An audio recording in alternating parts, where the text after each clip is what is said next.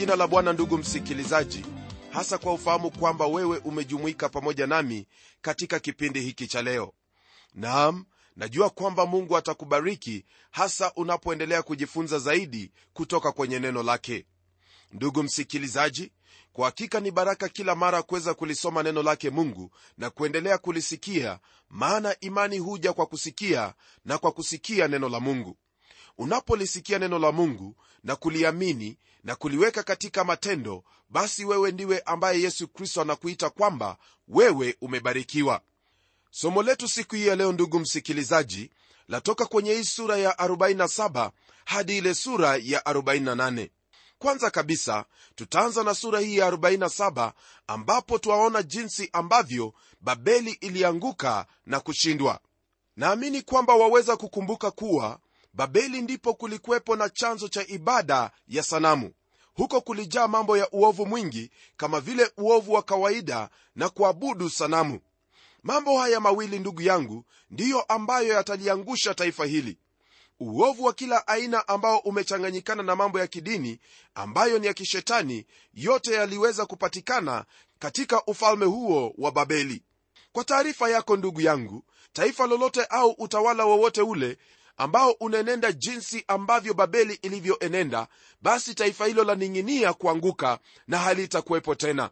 Hebu tugeukie aya hiyo ya kwanza hadi ile aya ya tatu tuweze kuona neno la mungu lasema nini katika sura hii ya 47 neno la mungu lasema hivi haya shuka keti mavumbini ewe bikira binti babeli. Keti chini pasipo kiti cha enzi ewe binti wa wakaldayo maana hutaitwa tena mwororo mpenda anasa. Twaa mawe ya kusagia usage unga. Vua utaji wako ondoa mavazi yako. Funua mguu wako pita katika mito ya maji. Uchi wako utafunuliwa naam aibu yako itaonekana. Nitalipa kisasi simkubali mtu yeyote. Kwa mujibu wa maandiko hayo ambayo tumeyasoma ndugu msikilizaji huenda wajiuliza kwa nini babeli yaitwa bikira ningependa kukufahamisha kwamba babeli yaitwa bikira kwa sababu babeli haikuwa imetekwa na adui yake au hakuna utawala ambao ulikuwa umeitawala. Ndugu msikilizaji neno hilo laendelea kutwambia kwamba uchi wake babeli utafunuliwa. Hii ina maana ya kwamba babeli itaangushwa kabisa wala haitapatikana tena. Kwenye aya ya 4 hadi 6 neno la mungu laendelea kwa kutwambia kwamba mkombozi wetu bwana wa majeshi ndilo jina lake mtakatifu wa israeli. Kaa kimya ingia gizani e binti wa wakaldayo maana hutaitwa tena malkia wa falme. Nalikuwa nimekasirika na watu wangu naliutia unajisi urithi wangu nikawatia mkononi mwako wewe hukuwatendea rehema. Uliwatia wazee nira yako nayo nzito sana.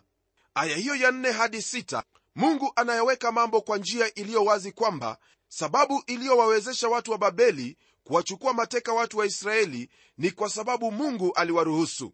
Haikuwa ni kwa sababu watu wa babeli walikuwa ni watu wenye nguvu sana. Wao walikuwa wakifikiri kwamba walikuwa ni wenye nguvu na uwezo mkubwa sana ndiposa waliweza kuwashinda waisraeli. Lakini haikuwa hivyo hata kidogo maana mungu ndiye aliyewatoa hao watu wake mikononi mwa hao watu wa babeli kwa sababu walikuwa wamemtenda dhambi nao wakahukumiwa. Neno la mungu laendelea kutwambia hivi katika ile aya ya saba. Ukasema mimi nitakuwa bibi milele hata hukuyatia hayo moyoni mwako wala hukukumbuka mwisho wa mambo hayo. Hukumu yake mungu ndugu yangu juu ya taifa lake teule uliwafanya watu wa babeli kudanganyika wao walifikiri kwamba ni kwa nguvu zao na uwezo wao ndiyo waliuteka mji wa yerusalemu na kushinda yuda na kuwachukua mateka watu wa mungu. Kisha kwenye aya ya nane, mungu anasema maneno yafuatayo. Sasa basi sikia haya wewe upendaye anasa ukaaye na kujiona salama wewe usemaye moyoni mwako mimi ndiye wala hapana mwingine zaidi yangu mimi sitaketi mfano wa mjane wala sitajua kufiwa na watoto. Andiko hilo ndugu msikilizaji latuonyesha jinsi ambavyo babeli alikuwa amejawa na kiburi pamoja na majivuno mno bila kufahamu kwamba walikuwa wanakaribia kuanguka wataanguka na wala hawatapatikana tena. Kwenye kitabu cha danieli sura ile ya tano aya ile ya 25 neno la mungu latuambia jinsi ambavyo babeli ilivyoanguka. Nalo neno la mungu lasema hivi na maandiko yaliyoandikwa ni haya. Menemene tekeli na peresi. Na tafsiri ya maneno haya ni hii. Mene mungu ameuhesabu ufalme wako na kuukomesha. Tekeli umepimwa katika mizani nawe umeonekana kuwa umepunguka. Peresi ufalme wako umegawanyika nao wamepewa wamedi na waajemi. Ndipo belshaza akatoa amri nao wakamvika danieli mavazi ya rangi ya zambarau wakatia mkufu wa dhahabu shingoni mwake wakapiga mbiu kutangaza habari zake ya kwamba yeye ni mtu wa tatu katika ufalme. Usiku huo huo belshaza mfalme wa wakaldayo akauawa na dario mmedi akaupokea ufalme naye umri wake alikuwa na miaka 60 na miwili. Ndugu msikilizaji hivyo ndivyo ufalme huo wa babeli ulivyoanguka tunapogeukia aya ya kumi, twapata maelezo pia zaidi kuhusu jinsi ambavyo babeli ilivyoanguka. Neno la mungu lasema hivi maana umeutumainia ubaya wako umesema hapana anionaye hekima yako na maarifa yako yamekupotosha. Nawe umesema moyoni mwako mimi ndiye wala hapana mwingine zaidi yangu mimi maneno haya kwa hakika ndugu yangu ni maneno ya hatari kabisa hasa haya maneno ambayo wayaona kwamba babeli alikuwa nayo moyoni mwake ni maneno ambayo yanatuonya kuhusu hatari iliyo katika kunena maneno yenye kiburi na kujiinua kwa kiasi kwamba waweza kufikiri kwamba ni wewe peke yako mwenye uwezo na waweza kufanya mambo fulani. Hakuna mwingine aliye na uwezo ndugu msikilizaji wala hakuna yeyote yule ambaye ameinuliwa isipokuwa ni mungu peke yake. Usije ukasahau ndugu yangu kwamba kwenye ile sura ya 14 ya kitabu hiki cha isaya tuliona jinsi ambavyo shetani alivyojiinua na kufikiri kwamba yeye ndiye. Lakini kulikwepo na mmoja tu ambaye ndiye naye ni mungu wa israeli. Ndugu msikilizaji chunguza maneno yako chunguza mawazo yako yasije yakawa ni mawazo yenye kiburi na majivuno maana iwapo wewe utakuwa na majivuno na kiburi na kufikiri kwamba wewe ndiwe basi utashushwa na utaanguka na wala hakutakuwepo na yeyote wa kukusaidia. Maana mungu atakuwa amekupinga kabisa. Neno la mungu laendelea kwa kutwambia yafuatayo katika aya ya 11 hadi 12 kwa sababu hiyo ubaya utakupata wala hutajua kutopoa kwake na msiba utakuangukia hutaweza kuuondoa na ukiwa utakupata kwa gafla usioujua. Simama sasa na uganga wako na wingi wa uchawi wako uliojitaabisha nao tangu ujana wako. Labda utaweza kupata faida labda utaweza kushinda. Kwa haya maneno ndugu msikilizaji ni wazi kwamba kwa ajili ya kiburi chake babeli pamoja na majivuno yake pamoja na uchawi ambao alikuwa anautegemea kwa hakika hakuna faida yoyote ambayo atapata ila msiba utampata taabu zitampata. Kwenye aya ya 13 neno la mungu laendelea kwa kutwambia kwamba umechoka kwa wingi wa mashauri yako basi na wasimame hao wajuao falaki wazitazamao nyota watabirio kila mwezi mambo ya mwezi huo wakakuokoe na mambo yatakayokupata. Kwa hakika ndugu yangu mambo ambayo yalikuweko babeli yalikuwa ni mambo machafu sana tena yaliyoleta machafuko. Usisahau kwamba jina lake babeli lina maana ya mchafuko. Huu mchafuko kwa kweli ndiyo ambao uliwahangaisha sana na mwishowe kuwaangusha. Tawala hiyo ilitegemea hali yao ya kiuchumi ilitegemea pia kupiga ramli na kuweza kusoma habari za nyota. Nchi yoyote ambayo humwacha mungu huenenda na kutafuta uwezo kwa kila njia haijalishi watatafuta kwa mashetani au katika uchumi wao au katika maarifa yao. Ila shida ni kwamba mwisho wa haya yote huwa ni kuchanganyikiwa na kuanguka. Babeli ambayo yaonekana kwamba haina uhusiano nasi ina ujumbe kwa kizazi hiki cha leo. Ndugu yangu iwapo wewe unategemea wachawi au unategemea wale ambao wanasoma viganja elewa kwamba hao hawawezi kukusaidia. Maana unapofanya hivyo wewe unakuwa umemwinua huyo ambaye anakusoma kiganja kuchukua nafasi yake mungu. Sikia neno la mungu lilituambia katika kipindi kilichopita kwamba hakuna mungu mwingine ila yeye mungu wa israeli. Iwapo utaendelea katika njia hiyo yani katika uchawi na katika kuwatafuta hao ambao wajuao falaki au wazitazamao nyota basi fahamu kwamba mwisho wako utakuwa kama ule wa babeli. Rafiki yangu siyo lazima wewe uenende kwa njia hiyo ya babeli. Maana njia ya babeli ni njia ya uchungu tena ni njia ya kuaibishwa na kuanguka. Mbona usimkimbilie bwana mungu wako ambaye alikuumba na tena yule ambaye anayeweza kukutendea mambo yote?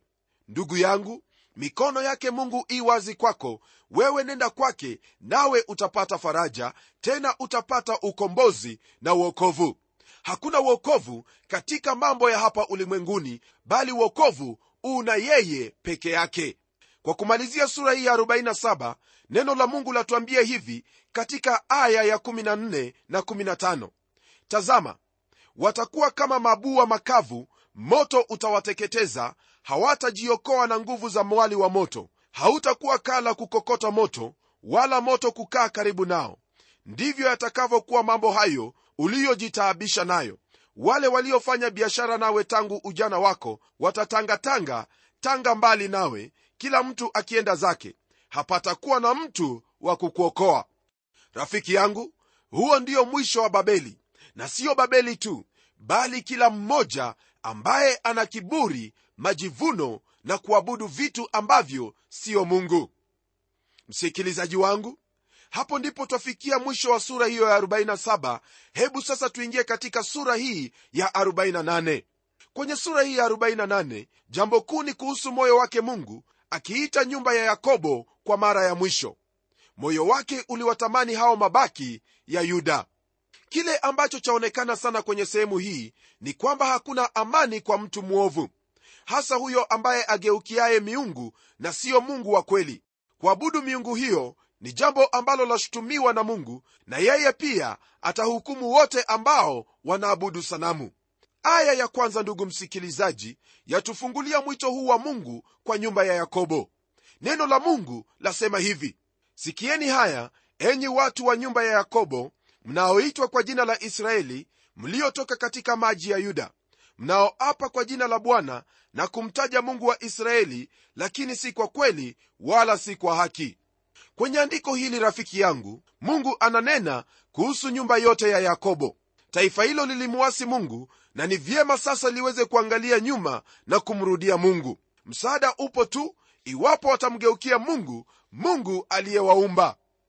Kwenye aya ya pili neno la mungu laendelea kwa kusema kwamba maana hujiita wenyeji wa mji mtakatifu hujitegemeza juu ya mungu wa israeli bwana wa majeshi ni jina lake neno hili kwa hakika ndugu msikilizaji laonyesha waziwazi kwamba kuna unafiki katika hao ambao hujiita wenyeji wa mji mtakatifu na kwamba wao ni watoto wa mungu. Ila katika mambo hayo yote ni jina tu walilo nalo bali wao ni wageni kabisa kwake mungu. Hiyo ni kusema kwamba wao wanadai kuwa wao ni watu wa mungu lakini si watu wa mungu kwa sababu ya matendo yao.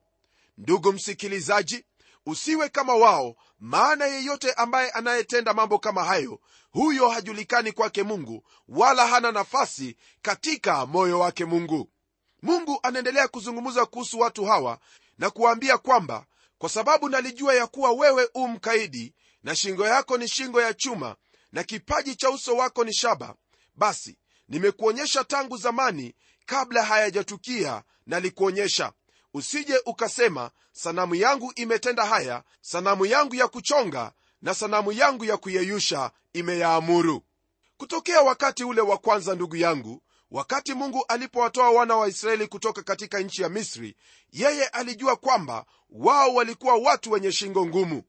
Mungu hakuwachagua kwa kuwa walikuwa ni bora bali ni kwa msingi wa neema yake. Vivyo ndivyo yeye anawachagua watu hata leo hii hasa unapochukua hatua ya kumsogelea katika imani kwa mwana wake yesu kristo. Kwenye aya ya 6 hadi 11 neno la mungu latuambia hivi. Umesikia haya? Tazama haya yote nanyi je hamtayahubiri? Nimekuonyesha mambo mapya tangu wakati huu naam mambo yaliyofichwa usiyoyajua. Yameumbwa sasa wala si tokea zamani na kabla ya siku hii ya leo hukusikia habari yake usije ukasema tazama naliyajua. Naam hukusikia. Naam hukujua.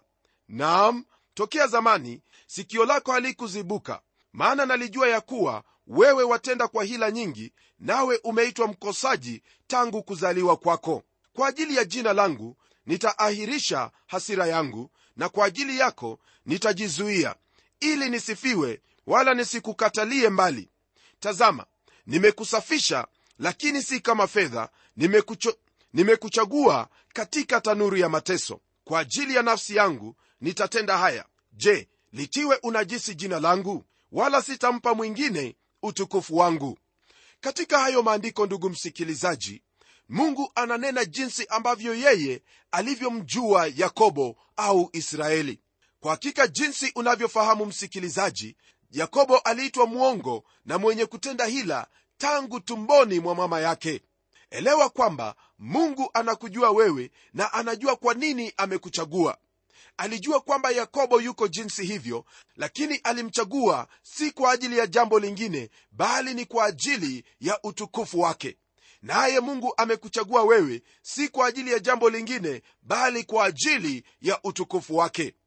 Ndugu yangu hebu wewe usiwe na shingo ngumu kama vile yakobo alivyokuwa nayo bali uwe mnyenyekevu na mwenye kulifuata neno lake mungu jinsi ambavyo anavyotaka. Neno la mungu laendelea kwa kutuambia hivi katika aya ya 12 nisikilize mimi e yakobo na israeli niliyekuita. Mimi ndiye. Mimi ni wa kwanza na mimi ni wa mwisho pia. Haya ni maneno ya kuwavuta watu hawa wa mungu kwake mungu.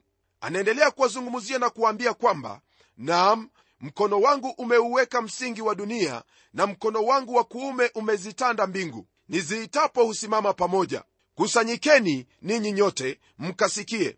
Ni nani miongoni mwao aliyehubiri haya? Bwana amempanda atatimiza mapenzi yake juu ya babeli na mkono wake utakuwa juu ya wakaldayo.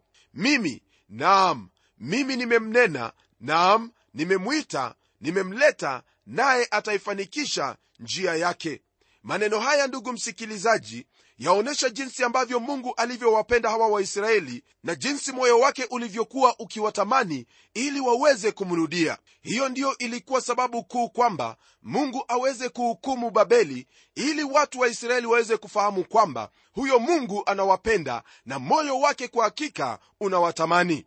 Mungu anapokupenda hautaponyoka mapenzi yake. Yeye atakutafuta na atakupata upendo wake ni upendo ambao hauwezi kuuepuka. Kwenye aya ya 16 na 17 neno la mungu lasema hivi nikaribieni sikieni haya. Tokea mwanzo sikunena kwa siri tangu yalipokuwapo mimi nipo. Na sasa bwana mungu amenituma na roho yake. Bwana mkombozi wako mtakatifu wa israeli asema hivi mimi ni bwana mungu wako nikufundishaye ili upate faida nikuongozaye kwa njia ikupasayo kuifuata. Kwa hili andiko ndugu msikilizaji twaona kwamba kwa hakika isaya ndiye aliyekuwa mjumbe wake mungu aliyetumwa kwa roho wake. Ujumbe wake ni kuwasihi hao watu wa mungu waweze kumrudia mungu kama vile bwana yesu kristo alivyowasihi watu waweze kumrudia mungu kwa kumwamini yeye maana alisema kwamba hakuna yeyote anayeweza kwenda kwake baba ila kwa njia ya yeye. Ndugu msikilizaji kwenye aya hiyo ya 17 neno la mungu latuonyesha jinsi ambavyo mungu anataka kutubariki. Mungu hajawahi kuwabariki watu wa taifa lake la israeli kwa baraka zote ambazo aliahidi kuwabariki. Hata nasi vivyo hivyo hatujawahi kubarikiwa na baraka zile zote hatujabarikiwa na zile baraka zote ambazo mungu anataka tubarikiwe. Je kosa ni la nani? Kosa ni letu au kosa ni la mungu? Kwa hakika kosa ni letu sisi wenyewe. Maana neno limetuambia kwamba yeye ndiye ambaye anatufundisha njia ya kupata faida anayetuongoza katika njia inayotupasa. Fahamu kwamba iwapo kwa hakika unataka baraka zake bwana unataka kufuata njia ikupasayo basi yakubidi wewe uweze kubadili mwenendo wako na uweze kuanza kusikia kutoka kwake bwana hasa kupitia neno lake hili yaani biblia ili uweze kupata baraka na faida hiyo ambayo mungu amekuandalia. Watoto wengi wa mungu siku hii ya leo wamepata hasara kubwa maana wao wamefuata njia zao wenyewe na usisahau kwamba neno la mungu lasema kwamba kuna njia hiyo ambayo huonekana bora kwa mtu lakini mwisho wake huwa ni mauti. Watu wote ambao wamefuata njia zao mwishowe wamejipata kwenye mashaka makubwa na masaibu makubwa mno. Ndugu yangu fuata njia yake bwana ambayo ni yesu kristo nawe utaenenda katika njia hiyo ya kubarikiwa na bwana katika baraka zote ambazo mungu amekupangia wewe kwenye aya ya 18 hadi 21 neno la mungu lasema hivi laiti ungalisikiliza amri zangu ndipo amani yako ingalikuwa kama mto wa maji na haki yako kama mawimbi ya bahari. Tena wazao wako wangelikuwa kama mchanga na hao waliotoka katika tumbo lako kama chembe zake. Jina lake lisingalikatika wala kufutwa mbele zangu. Haya tokeni katika babeli kimbieni kutoka kwa wakaldayo. Hubirini kwa sauti ya kuimba tangazeni haya yatamkeni mpaka mwisho wa dunia semeni bwana amemkomboa mtumishi wake yakobo. Wala hawakuona kiu alipowaongoza jangwani alitoa maji katika mwamba kwa ajili yao pia akaupasua mwamba maji yakatoka kwa nguvu. Kwa hakika haya ni mambo ya ajabu sana ndugu yangu mambo ambayo ni ya kutia moyo na ya kufariji. Bwana mungu ananena jinsi ambavyo anawapenda waisraeli na anasema kwamba laiti wangelishika amri zake amani yao ingalikuwa kama mto wa maji na haki yao kama mawimbi ya bahari.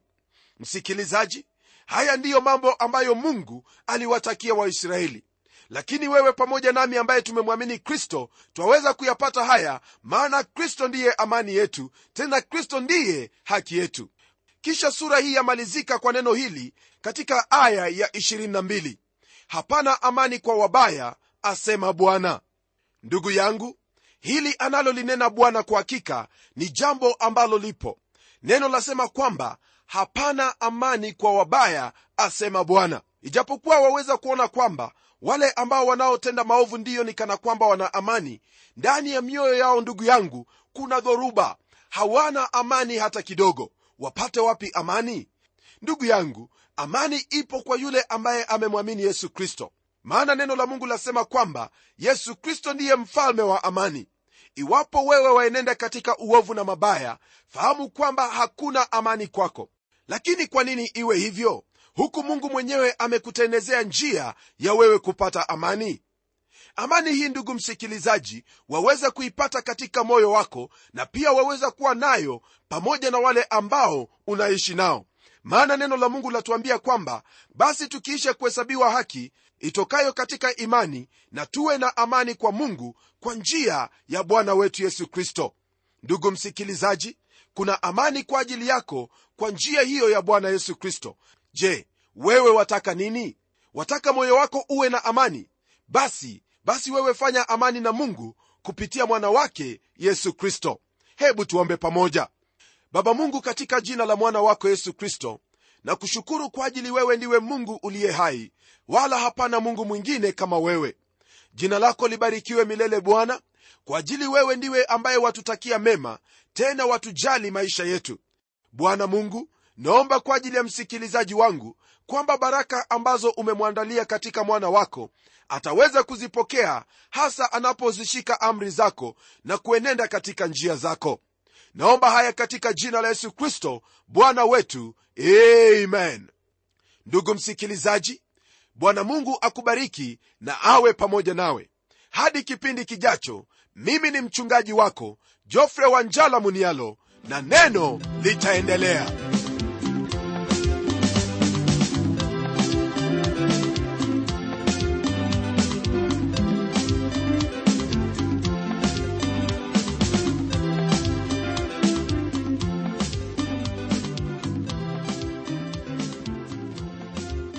asante sana msikilizaji wangu kwa kuwa pamoja nasi. Na iwapo una swali au pendekezo tafadhali tuandikie barua ukitumia anwani ifuatayo. Andika kwa mtayarishi kipindi cha neno transworld radio. Sanduku la posta ni 21514 nairobi kenya. Pia waweza kutumia anwani yangu ya email ambayo ni pomodo at twr co ke nimengojea barua yako kwa hamu msikilizaji wangu. Na hadi wakati mwingine ndimi mtayarishi wa kipindi hiki pamela umodo ambaye ninakuaga nikikutakia baraka za mwenyezi mungu. Neno litaendelea